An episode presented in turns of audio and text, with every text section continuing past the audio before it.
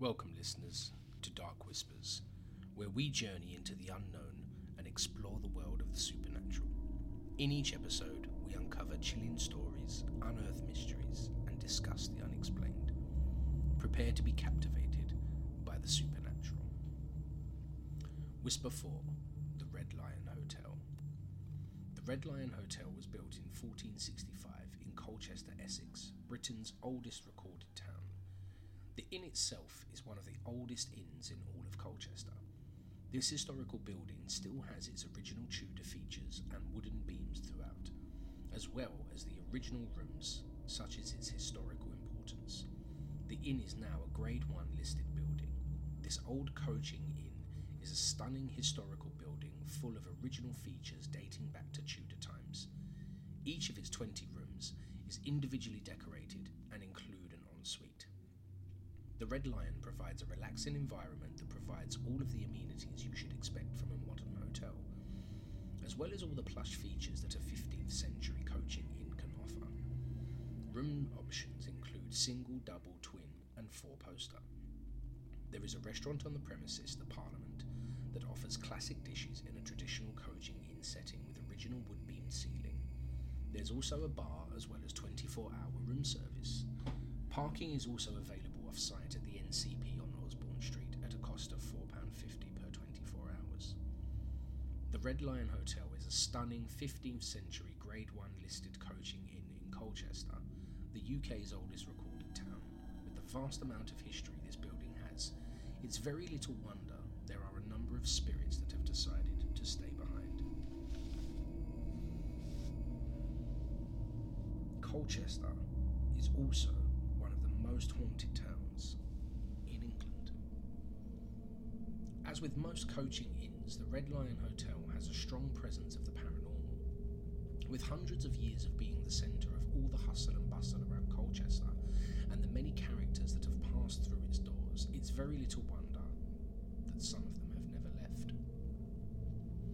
Recently, there have been three main sightings in the hotel, the most prominent of which is the ghost of Alice Catherine Miller, was murdered in the hotel in 1638.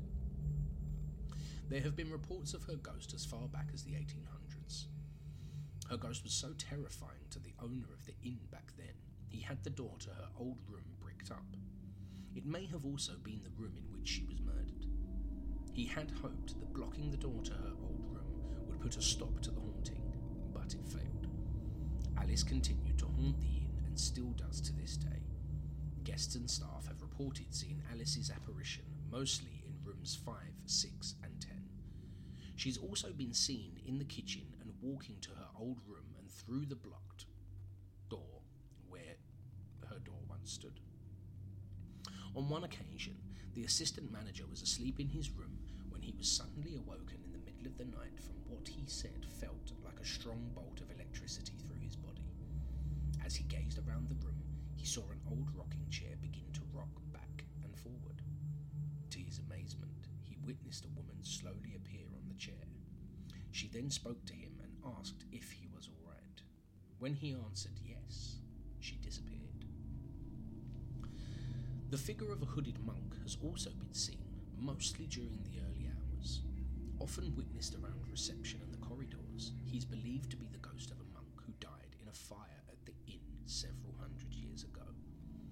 He is reported to have been trying to save some children that were in his care himself perished. The third ghost at the hotel is of a small boy. He has been seen numerous times in the Parliament room and mostly by children. He has been caught several times, appearing in photos taken by guests too. Well, that brings us to our personal accounts section of tonight's episode, and this one is from Ivana Humerati from Faversham in Kent. When I was doing my plumbing apprenticeship in 2005, my old boss got a call out in Lordswood one winter's evening. On his way up Boxley Hill, he saw a woman holding a baby standing on the bank. When he stopped to see if she was okay, she disappeared. The next morning, he was telling us at work, and we didn't believe him. Later, we were in the cafe, and I said to the lady behind the counter, he reckons he saw a ghost last night on Boxley Hill. From the back of the cafe, a random man said, Was it a woman holding a baby? We shit ourselves. Yes, we said. Oh, she died in a car accident. She's always up there, believer now, but I wasn't then. And this second one is from a source who wishes to remain anonymous. My partner's mum died about five months ago now, and one night he was on FaceTime to his brother talking about their mum when he realised his phone was ringing. When my partner looked at his phone, it was his mum calling. His brother on the iPad somehow went on mute. He answered the call and there was nothing. And then the call ended and he could then hear his brother asking if he could hear him. When looking at the call log on his phone, there was no evidence that she had rang him. He rang his sister to see if she had their mum's phone and it had rung, but she said no, that the phone was at home and she was out. Lots of strange things have happened. Their mum promised that if there was something after life, she would tell them, and she definitely has done that. My daughter, who was one and a half at the time, was playing in her room when she came running out screaming, Nanny. She refused to go back in there for two weeks, and when I checked, nothing was there. Our next personal account is from Emma Wall in Kent, and before we start this account, there is going to be a photo that's going to go up on the Instagram page uh, very soon, as soon as this episode is published.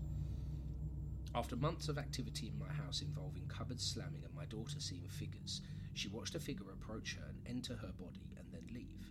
She took this photo only she was in the room, and this is the only picture she took.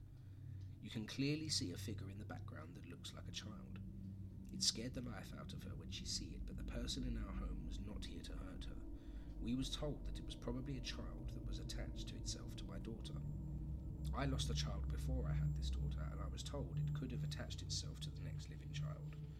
We feel a presence in our home all the time.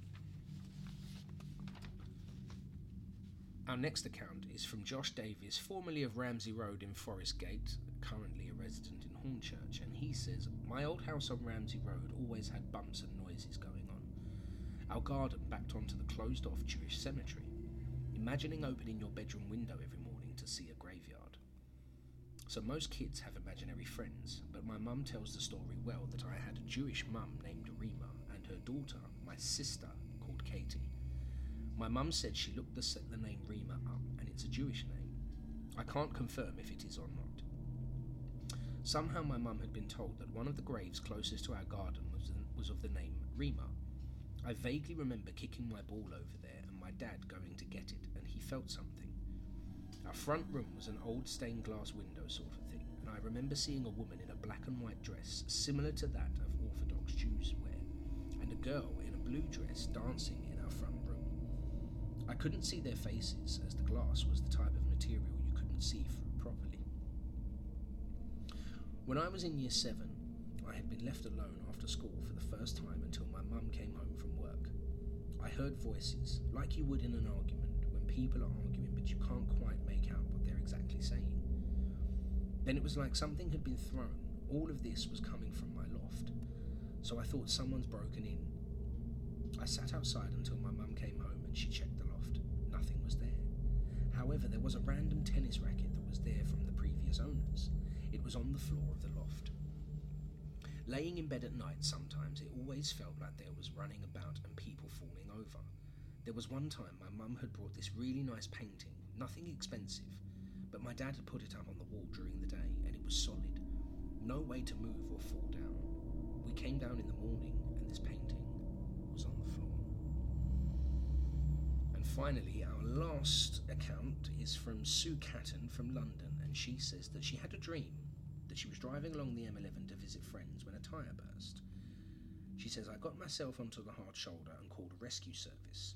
No one showed up, but then a blue car pulled up, and the driver went to the back of his car and pulled out an iron bar and started walking towards me.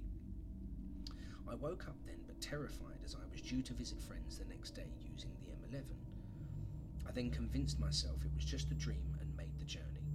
Everything that happened in my dream then unfolded in reality up to the point the guy began walking towards me with the iron bar. The rescue service turned up, having been delayed as he missed the turn-off.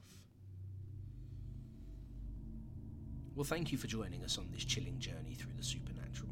If you've enjoyed this episode, please don't forget to subscribe to our podcast channel for future episodes. You can also follow our Instagram page at Dark Whispers 86 to keep up to date. You can also send us your personal accounts and experiences to darkwhispers23 at outlook.com if you would like them to be featured on the show. Any accounts sent to us will be used, and they can also be made anonymous if you wish. Until next time, stay curious,